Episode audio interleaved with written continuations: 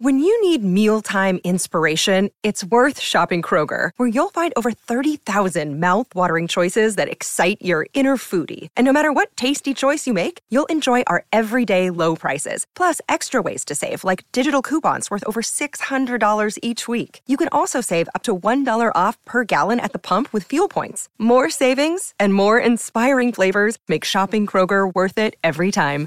Kroger, fresh for everyone. Fuel restrictions apply.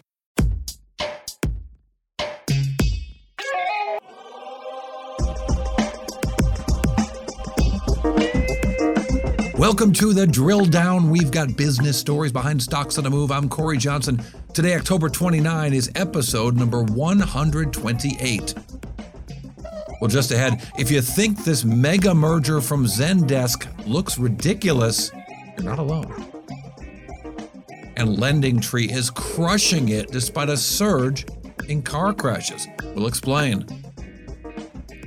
And we'll talk about the remarkable SPAC success of DMY Technology. Six deals under their belt right now. We've got CEO Niccolo de Masi to talk about how those SPACs have differed from so many of the failed SPACs in the market. But first, it's sponsor time.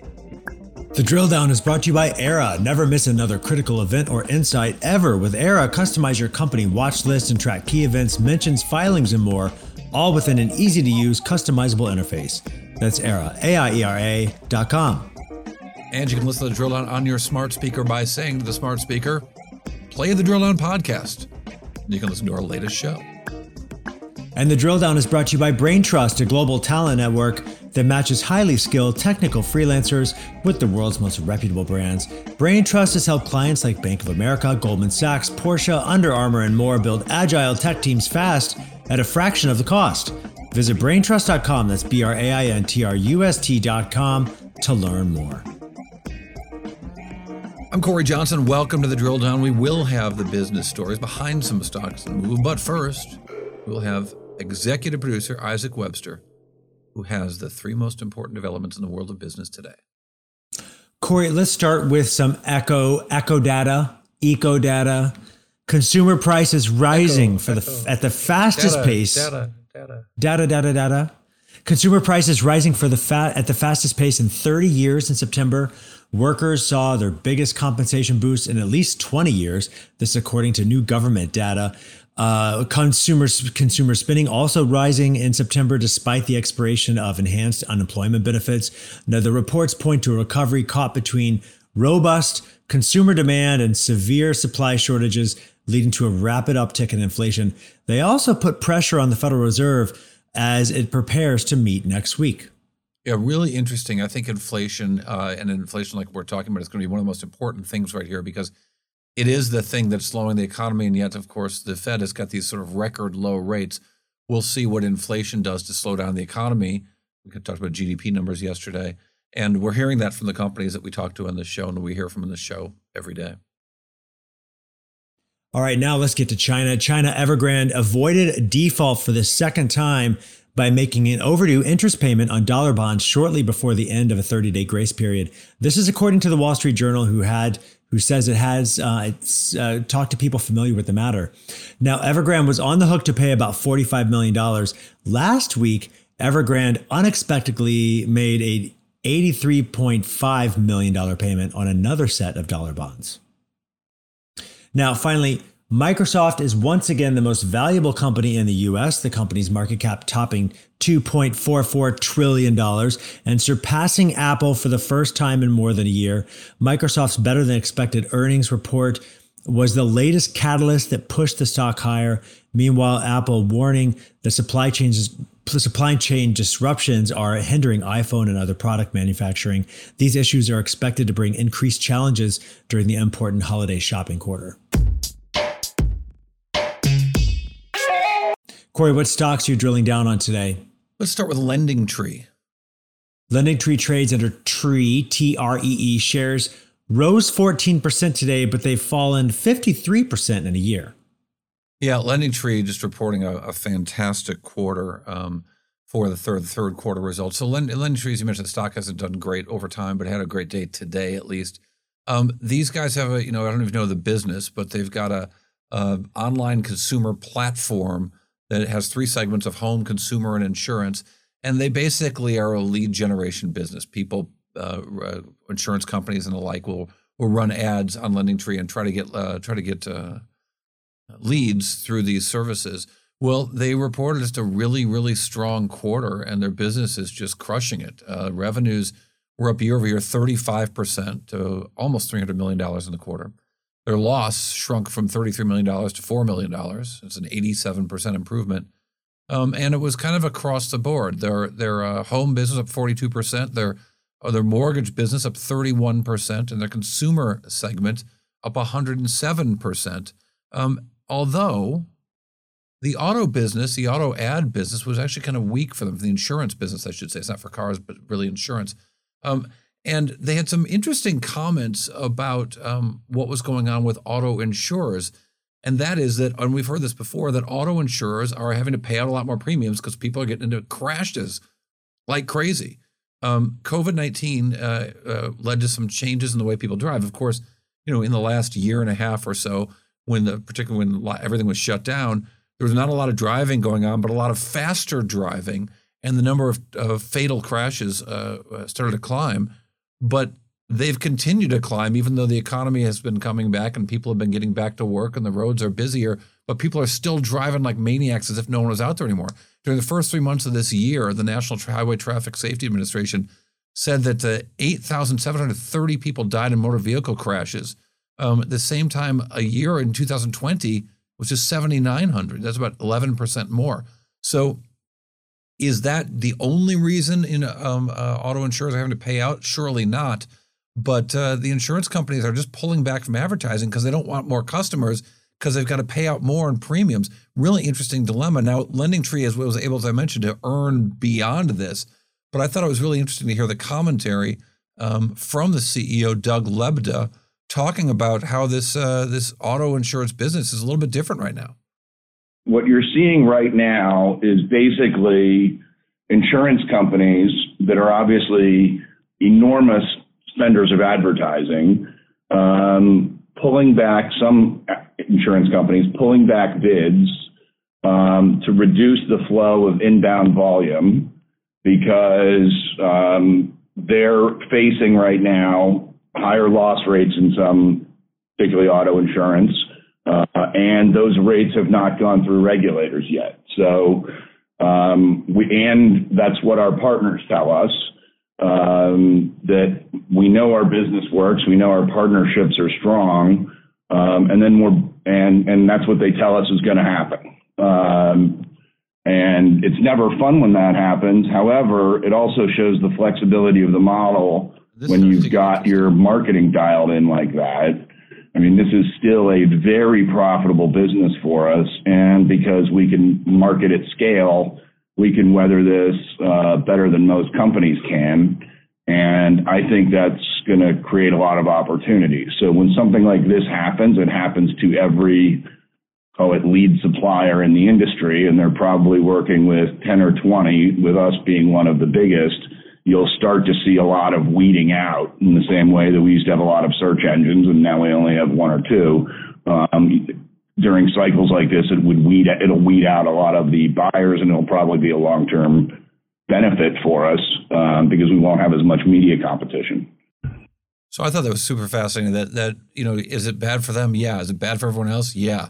But the, because they've got all their other businesses, they'll survive, and some competitors might actually go away.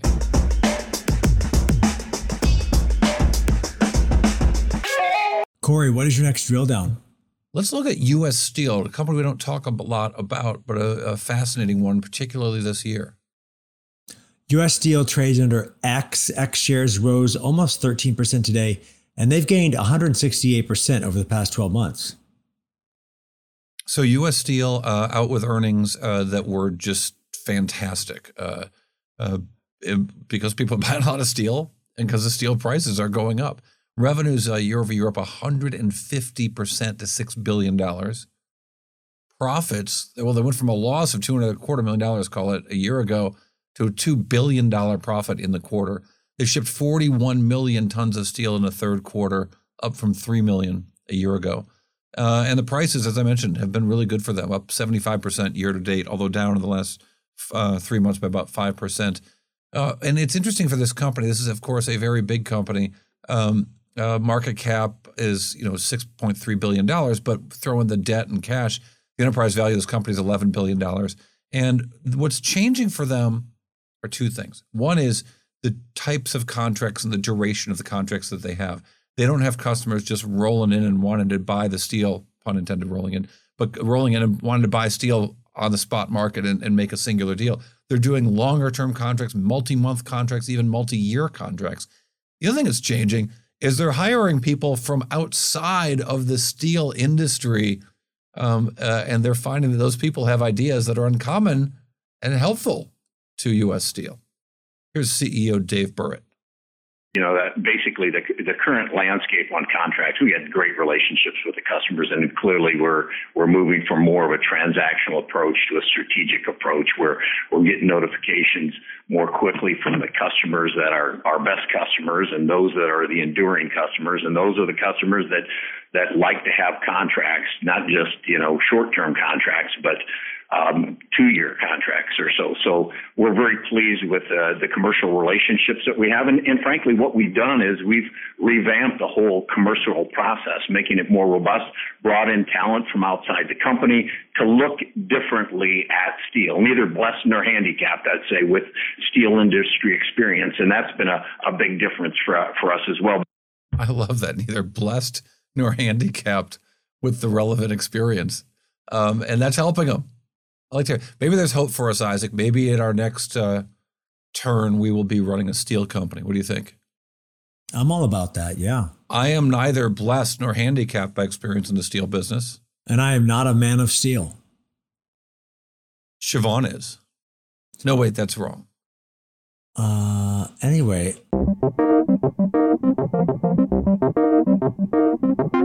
What is your next drill down? Let's look at Zendesk.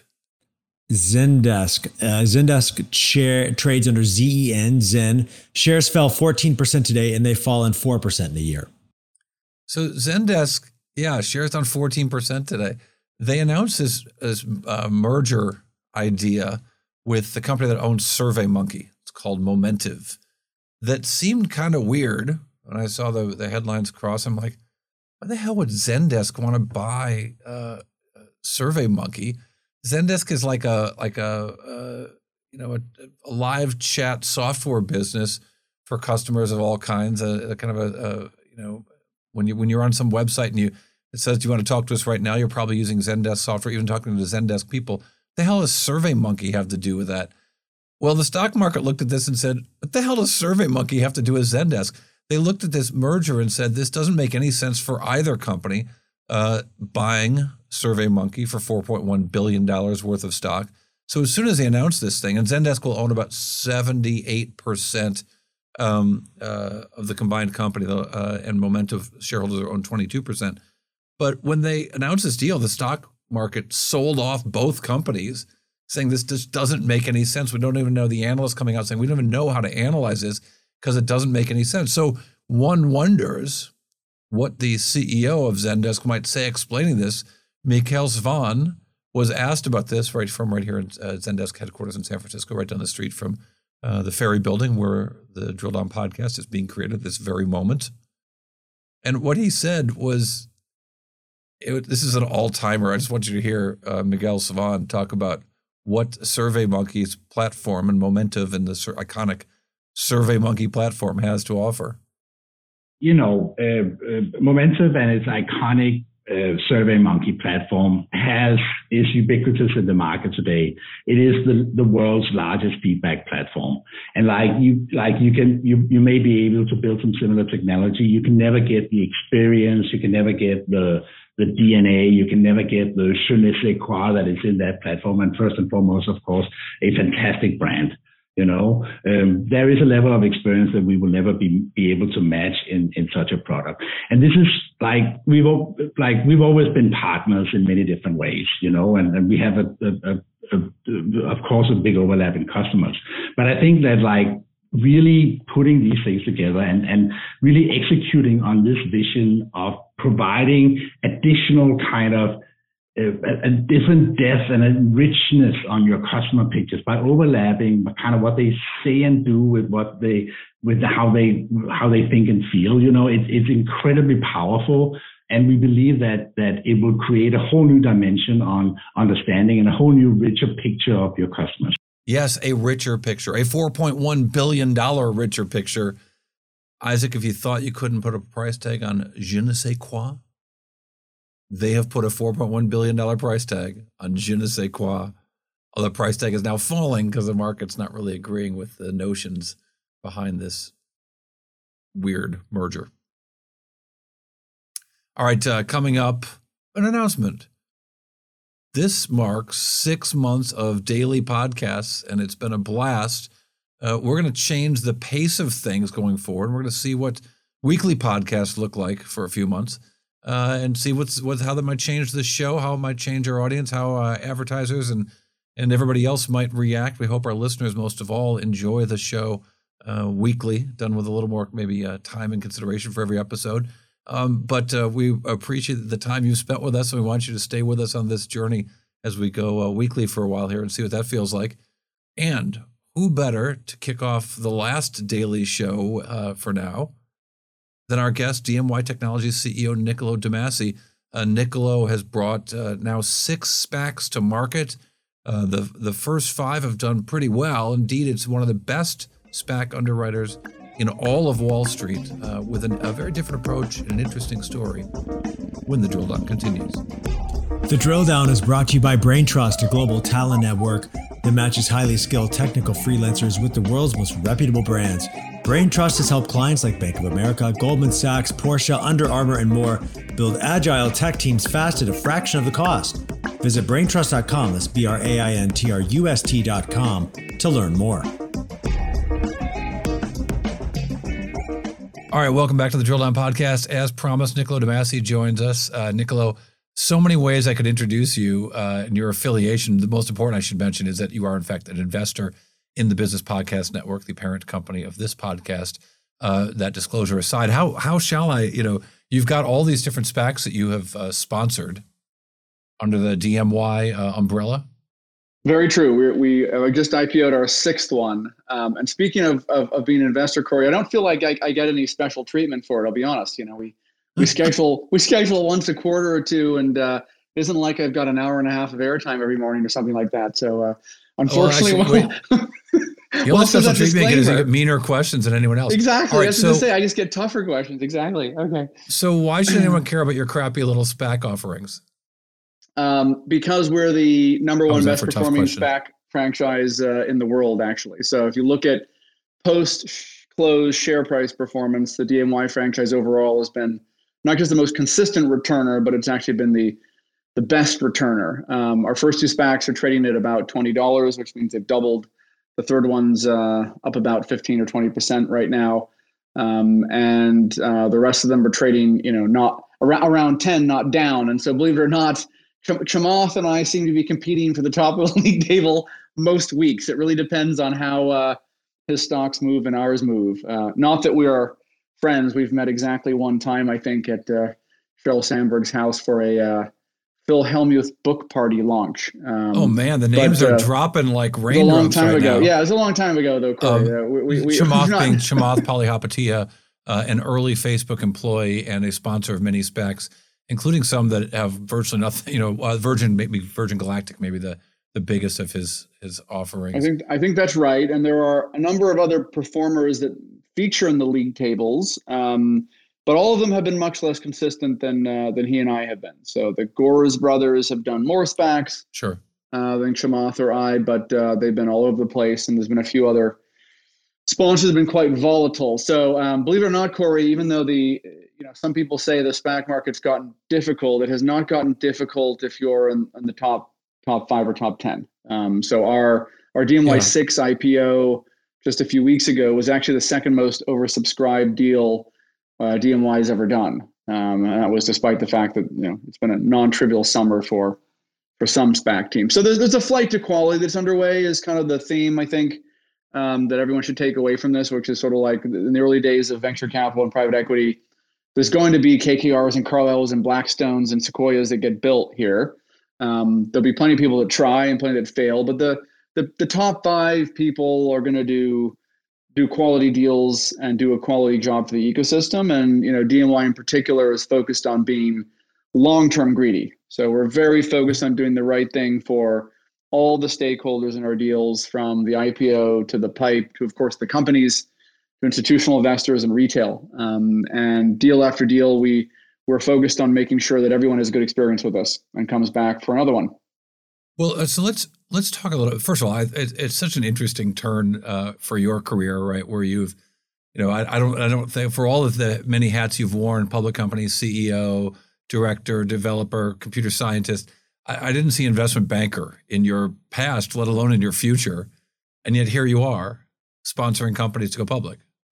Yeah, and, and that's an interesting point. I mean, two things. One, I, I actually was an M&A banker early in my career. It was my one of my first jobs, Cory, believe it or not. It's just not on my CV often because it was only for a few years.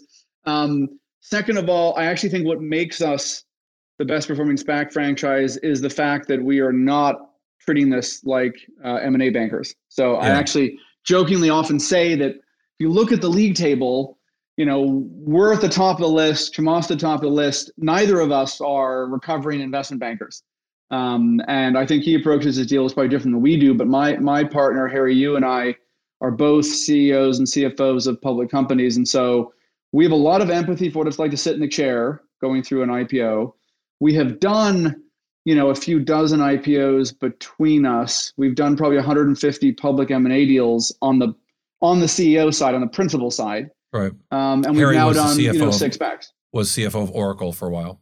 The Oracle, Accenture, EMC. Uh, you know, he's had a couple decades more experience than I have, but between the two of us, you know, I've probably done 20 years of public market stuff as a principal, and Harry's done about 40. So, um, what makes us unique is we're we're not advisors. Um, so, what I would like to remind people, Cory, is we're the only SPAC sponsors on that table who are used to being the people carrying the bag two years later on decisions.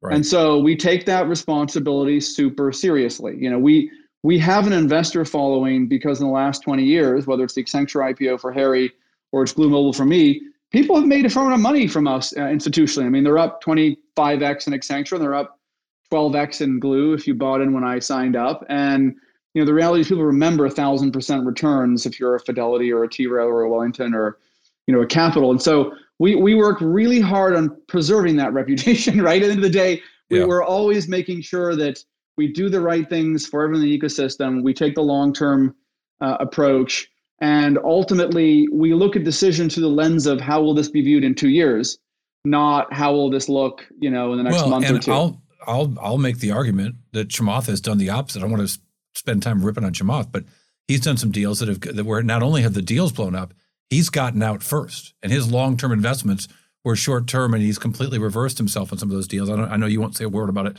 so I won't even. No, I mean, look, there's he he's not the only SPAC sponsor who's had a volatile track record of big highs, big lows, yeah. and I think what makes us different is we take a very deliberately different approach. We get different IPO investors. We work really hard to get our money, you know, raised at the start of the SPAC process, harder than than we need to because we want to put shareholders in there who are going to be there for the long term.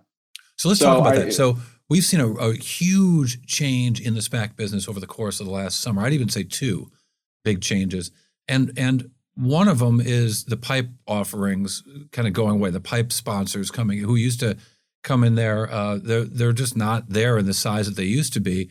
So that you can make an argument that the pipe sponsors who are coming into these deals now are sort of used as a vetting process. Uh, process. So you propose, you, you do the SPAC IPO, then you find the company you want to put inside of the SPAC, and then you shop that around privately to some pipe sponsors and find out, hey, maybe they want to pay for this, maybe they don't. And if they don't, the deals aren't happening. And so a lot of these SPAC, there are a lot of SPAC shells out there where the companies are, they're never doing the merger, they're never finding the operating company to put inside of the SPAC. And I think that the collapse of the pipe market is part of that. Are yeah, and there. Well, we're not if you're on that league table. So the top the top five ten teams are getting the money that is reserved in the piggy bank by institutions that are saving it just for sort of highest quality proven track record. To be honest, I mean we were yeah. we were five or six times oversubscribed on our IPO, and our pipes have all been upsized, every single one of them. um, including you know DMY four that we did during the summer, and you know for sure the summer was an interesting moment because there were a lot of things that weren't going well for a lot of people. Um, but people read through that, and so what I'll say, Cory, is if you are on that league table page in the top five, top ten, you have an investor following, right? You've made you've made people a lot of money, right? Um, and those people are going to give you the benefit of the doubt of at least taking the meeting. now, that doesn't mean they're going to write a check no matter what. But if you bring a quality asset and you price it properly and you forecast properly, those investors, odds on bet, are going to want to be involved.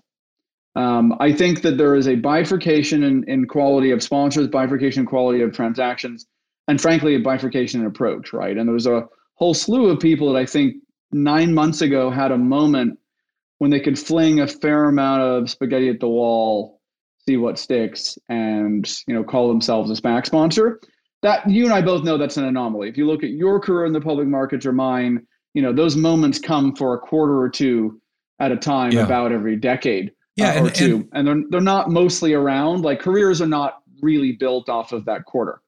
Uh, well, right? and to to that point, right, where SPACs are an appropriate vehicle for companies that um, to whom an IPO is not the right way to get public, but getting public is the right thing for them.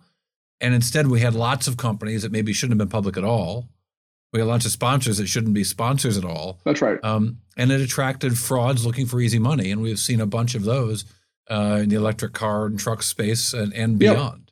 Yeah, look, I, th- I think there. Let's see. On my first SPAC, there was probably thirty or forty of them in the market at the time. Goldman Sachs did one per quarter. Um, even Goldman Sachs was supposed to be the choosiest of the choosy, probably went from one a quarter to one a month. And I swear at one point they were doing one a week, right? Yeah. And the number of SPACs in existence today, you know, there's 400 of them.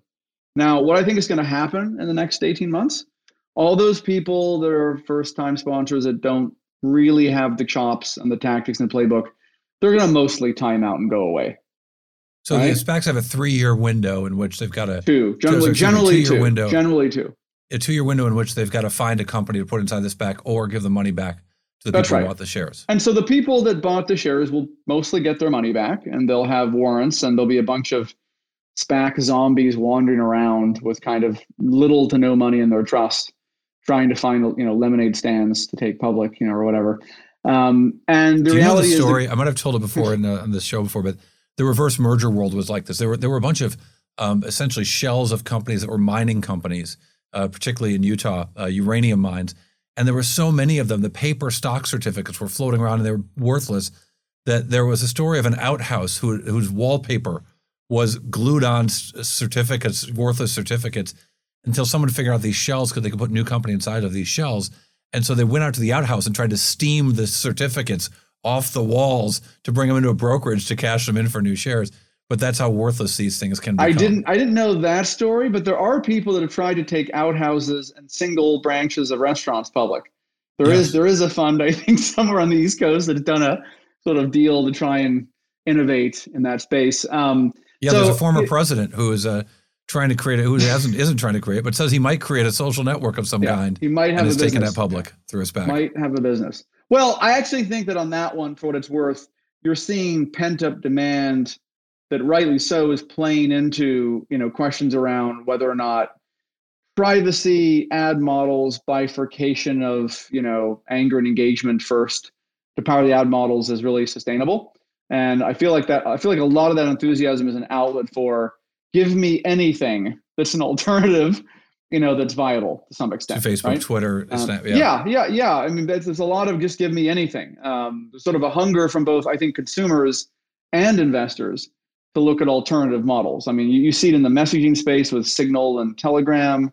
You see it with right. Sir Tim Berners Lee, who's trying to redo infrastructure on the internet. the you know, inventors of the internet, yeah. privacy, encryption, and all this kind of thing, right? And so I think there's people, you know, grasping for that. And I think investors are hungry for options. Where, as I, as I like to put it, I think there's people who want options where you know we aren't the product. You know, little joke: if you don't know who the product is and it's free, you are yes. the product. So, so I think you know it's it's right there. If you're playing poker, you look around the room, you don't know who the sucker is. It's you. Right. Um, right. That's right. That, that's right. Let me ask you also about sort of pricing, right? So the the suggestion is if there's you said 400, I think you know there's funded deals 130 or 140 or something that are out there looking for companies to t- pick up right now. it would presumably be a seller's market, except if you're a company that wants to get public through a SPAC, you really don't want a super high price because you you you know you can't perform and it'll lead to the stock not doing well. Yeah, I mean, look, Cory, you you know that I've run. This is my ninth public company now, DMY six, that I've either been on the board of or been the CEO of or chair of a committee on the board. And you know, I've mostly experienced times that are not euphoric. I mean, whether it's the back of the dot com boom, the back of the Great Recession, you know, like most of most of my public company career as an operator was built in the back of troughs. And I've raised money in difficult situations, you know, like 2010 when I got to Glu, we were running out of money. We had to do a pipe um, and so I've seen fundraise cycles and pipes, yeah, in all in all bits of the market. And here's the thing: there there is a public mon- market demand curve in all stages of all markets. And what always I, I find compelling products too. Yeah, probably all products too. But you know, my, what always makes me sort of chuckle when people say the pipe market is is hard or closed. I'm like, well, yeah, it's hard or closed if you a you have no track record, b you don't have a good asset, and c you don't price it well. But if those three things are the opposite, it functions. Just like every market functions if you have a track record, a good product, a reason to believe, and you price it properly. Right? So, is there a pricing correction underway? Yes. But DMY has always priced conservatively, forecast conservatively. It's one of the reasons why we're the most sustainable and stable performance post close because we actually treat our deals like an old fashioned uh, IPO, Cory. So, what I would say to people is like, if you're a company that's looking for a trade sale uh, and you want to consider a SPAC as an alternative to a trade sale, don't call us. we are not an alternative to a trade sale, right? We are one of the three ways that you can go public. We're here to build sustainable long-term public companies that typically will start out with, you know, one, two, three, four billion dollar market caps. And we're trying to build, you know, the 10, 20 billion dollar market cap, if not more businesses long term. Um, and we're here for entrepreneurs who want to build great public companies, not who are looking for, you know, either a quick financing move or a quick trade sale. The other thing that's interesting to me in the financing side right now is that you had a lot of uh, funds sort of using SPACs as an arbitration move, which is to say they'd pay their $10 for the SPAC stock. They would wait until the warrant was trading well. They would maybe hold the stock and sell the warrant, maybe sell the stock and hold or and and, yeah. and, and or sell the warrant hold the stock or or even short the stock, sell the warrant. They've got a profit. They've or keep the warrant. Right. You've got a essentially a call option to the warrant. You short the stock once the warrant publicly is publicly traded, and there's an arbitrage moment. Is that still happening in great size? So I think that uh, warrant coverage reduced dramatically in the last year. And so the kind of carry trade on that became less profitable. It's still in existence to some extent, but I will point out there's really not much of an opportunity to short a pre-close SPAC. And the reason for that is you can redeem at $10.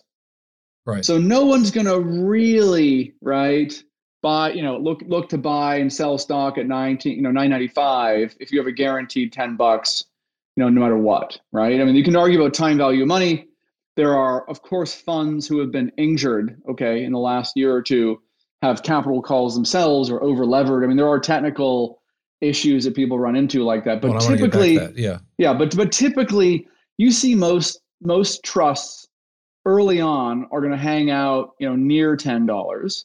You know, if they don't find a deal for a year, I think you have different, you know, different crises of confidence. But in the first year, they're going to trade out, trade near ten bucks. After they close, right, stuff, you know, they're fully trading stock, and they're like any business. You can have shorts and you can have longs um, the warrants start trading usually uh, 90 days after the IPO uh, separately. Right. And so people can buy the warrants or they can buy the unit of the stock and the warrant or they can buy the stock. Um, and I've seen, you know, I think, the, I think the riskless thing to do, you know, Cory, typically was people selling the stock position, get their cash back even at 995, keep the warrant. Um, and there are arbitrageurs that lever up a position at 995, you know, seven times and make two percent times well, I was whatever say, leverage and the, and the prime brokerages right? are letting them do that pre-deal, but once the deal's announced, the, that leverage goes away. Uh, I mean, it's up to them, right? It's like it's like any stock, right? So I mean, it depends on who you are. I'm sure if you're a big fund, you can still get you know terms from people, and you'll be able to borrow anyway. Um, but it, it's a pretty liquid market now. Is one thing I would say. I mean, you know, the reality is there are people playing across the ecosystem, and one of the one of the more interesting things that I've sort of seen, you know, we we've had we've had virtually no redemptions in our SPACs to date. In Q3, we closed dMY3, which is the world's first quantum computing company, IonQ, and the average redemptions in Q3 was 52%, even for good teams. Uh, and right. our redemptions were 2%. Wow. Um, and so, you know, we really are performing spectacularly well, and we intend to work hard to keep that. No guarantees, but we're going to work our, our damnedest tails off to maintain that. And, you know, what I'd say is that, you know, people that have had redemptions, you know, not us, people that have had redemptions, had quality assets, they've often had a very small free float and the stocks have zoomed up. And so there's been a number of situations where people had 50% redemptions or even more, tiny free float, and stock goes to, you know, 14 or 15 or 16, you know, a day or two after the close, because there are people that want to buy the stock. There are people that are not allowed to buy it pre-close. And there's some funds that are like Wellington really won't buy it pre-close, for example. Right. And uh, a couple others, Capital Research can't buy it pre-close, but they'll do a pipe. Um, and so these big guys come gunning in after it closes and names that they like, they've done research on, and they've done work on. And there's not a lot of sellers, right? And so the reality is, you know, th- this will correct itself, Cory, is what I'm saying. This redemption phenomenon in quality assets that then zoom up, that will get fixed. There'll be people doing backstops and all sorts of fixes on providing liquidity through the trust. And and then but slowly but surely, you know, the ecosystem, like all Darwinian market-based things, you know, there'll be fewer SPACs, There'll be fewer SPACs doing high quality deals only.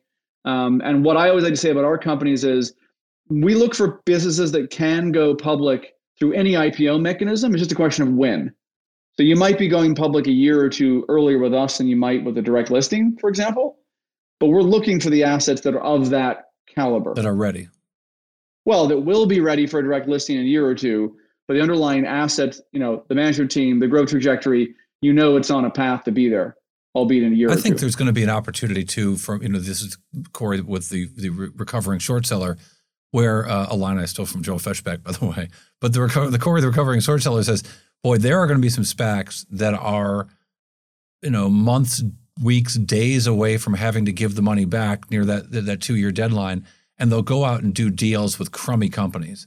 And those might be some stocks that, that are gussied up to look good for the deal, but uh, might be very a good short opportunities after a, a, further inspection. Yeah, I don't think they'll get the votes, right? I mean, the reality is, you know, every IPO oh, come on. mechanism. So much garbage has gone public through the, some SPACs already. They got the votes.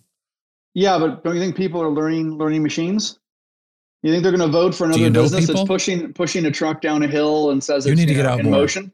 You need to get out more. People are people. Have, I have people faith in institutional investors. I, I do think they're pretty smart. They do their work. Um, look, something will slip through. I, I, don't disagree with you on that front, but I think people who are at the end of the tether who can't get deals done, people will be increasingly skeptical of, right? And that's what I keep saying, you know, flight to quality, there'll be the top 10 sponsors who get deals done pretty quickly, and there'll be everybody else. And so in general, there's going to be fewer ones. And whoever's in the field, you know, you're going to have a clear sorting of better underwriters, better institutions, better companies, proven sponsors, and virtuous circles and network effects keep powering, you know, the flight to quality. Niccolo de Masi from DMY, thank you for your time today. We do appreciate it. And we appreciate your support of the Business Podcast Network as well. When the drill down continues, we're going to have one number that tells us even more about DMY and the success they've had in the SPAC world. That's when the drill down continues after this. The drill down is brought to you by Aiera. With Aiera, give yourself an information advantage. Connect directly to earnings calls and other investor events with live transcription and event intelligence. That's Aiera, A-I-E-R-A dot com. And you can listen to the Drill Down podcast on your smart speaker. If it's, for example, on Amazon Alexa, you can say, Hey, Alexa, play the latest Drill Down podcast. You can listen to our latest show. And let us know what companies you think we should be drilling down on. Talk to us on Twitter and Instagram by following at Drill Down Pod and connect with us directly at our website, bizpod.net. All right, we're back with the Drill Down Bite, that one number that tells us a whole lot. Well, Isaac, we were talking about the ability of uh, DMY to raise money, and indeed, their most recent deal, they uh, did a $241.5 million listing of the shell that they will put some company into, or at least they hope to put some company into. It's an interesting size, right? Uh, with all the success, you wonder why aren't they doing billion dollar or two billion dollar deals? But this size is kind of perfect uh, for them because typically a SPAC will go in uh, and buy a company about five times the size of the SPAC. So this would kind of suggest and looking be looking for about a billion to something or other to put into it. And uh, as mentioned, you know they have had some success. Um, uh, Rush Street Interactive, for example, one of the deals they did, trading at twenty dollars now. Typical SPAC comes out at ten bucks. To trade at twenty dollars within a year or so is a very impressive return, and they've had a bunch of impressive returns. Um, and uh, love talking to Niccolo anytime. All right, you've been listening to Drill Down Podcast. We are grateful for the time that you spend with us, and we'll look forward to connecting with you on the back end at a weekly pace a little while here. Isaac Webster has been with us throughout, except when Siobhan was here. That was a lot of fun. Did I mention that, Isaac? So great to have Siobhan here. Oh. Yes, yes, you have mentioned it.